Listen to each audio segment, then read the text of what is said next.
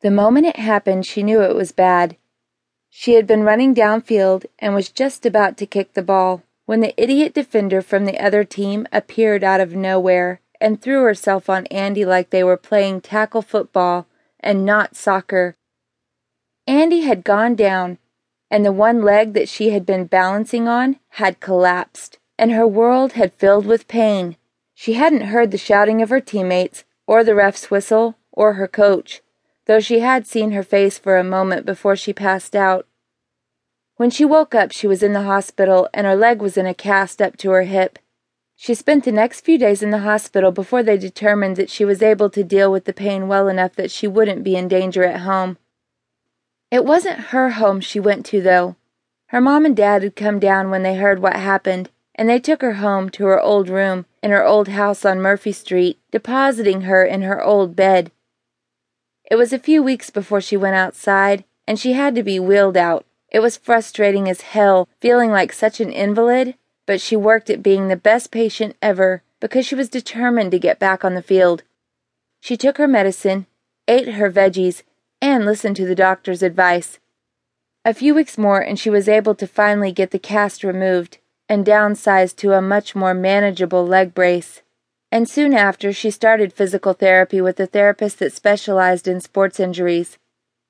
Andi could drive herself by then, and she was thankful because it was already humiliating enough to have to do exercises like she was a baby learning to walk. And she didn't need witnesses to the agonizing sessions and they were agonizing. Her leg over the long period of convalescence had turned stiff and awkward, and she had to work just to get it to move without stiffening up and leaving her to hop around like an old man with a war injury. So she worked her ass off and fought to regain everything she had lost. She was happy to learn that the bitch who had tackled her was suspended for the season, pending an investigation. Apparently, her unorthodox move had not just been evident during the game with Andi's college team. Andi hoped they would throw her ass out of the sport and not allow her back on the field. That bitch, she was the reason Andi was going through such a nightmare. If Andi could hunt her down and knock her leg out, she would. But she was stuck doing leg lifts and impossible stretches that sent shooting pains through her stiff muscles.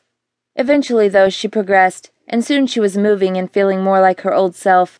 On the last session, in fact, Carrie, her physical trainer, had told her that she would really only need a few more sessions before she could just let the gym take over. It had been a great moment because she felt so caged in for someone who was used to being so active. She called her best friend and roomie that night and told her to expect her back in a week. Then she ate a whole pint of ice cream, dreaming of her last session and her first step onto the field since the accident. She woke up on the day of her last session and drove to the store to pick out something to show her appreciation to Carrie and all she had done. Andi wasn't a great shopper, but she eventually settled on a gift card to a store. Better to be safe than pick out something she wouldn't like. Andi drove away from the store humming. This was it, and her leg was feeling great. She was sure she'd be back in the mix in no time. She knew her coach was anxious to have her back, too. She smiled to think of the dire straits her team had fallen into without her. She pulled up to the physical therapy building and jumped out of her car, gratified that her leg was handling the quick move with no problem. She grabbed her purse and her gym bag and headed into the main room.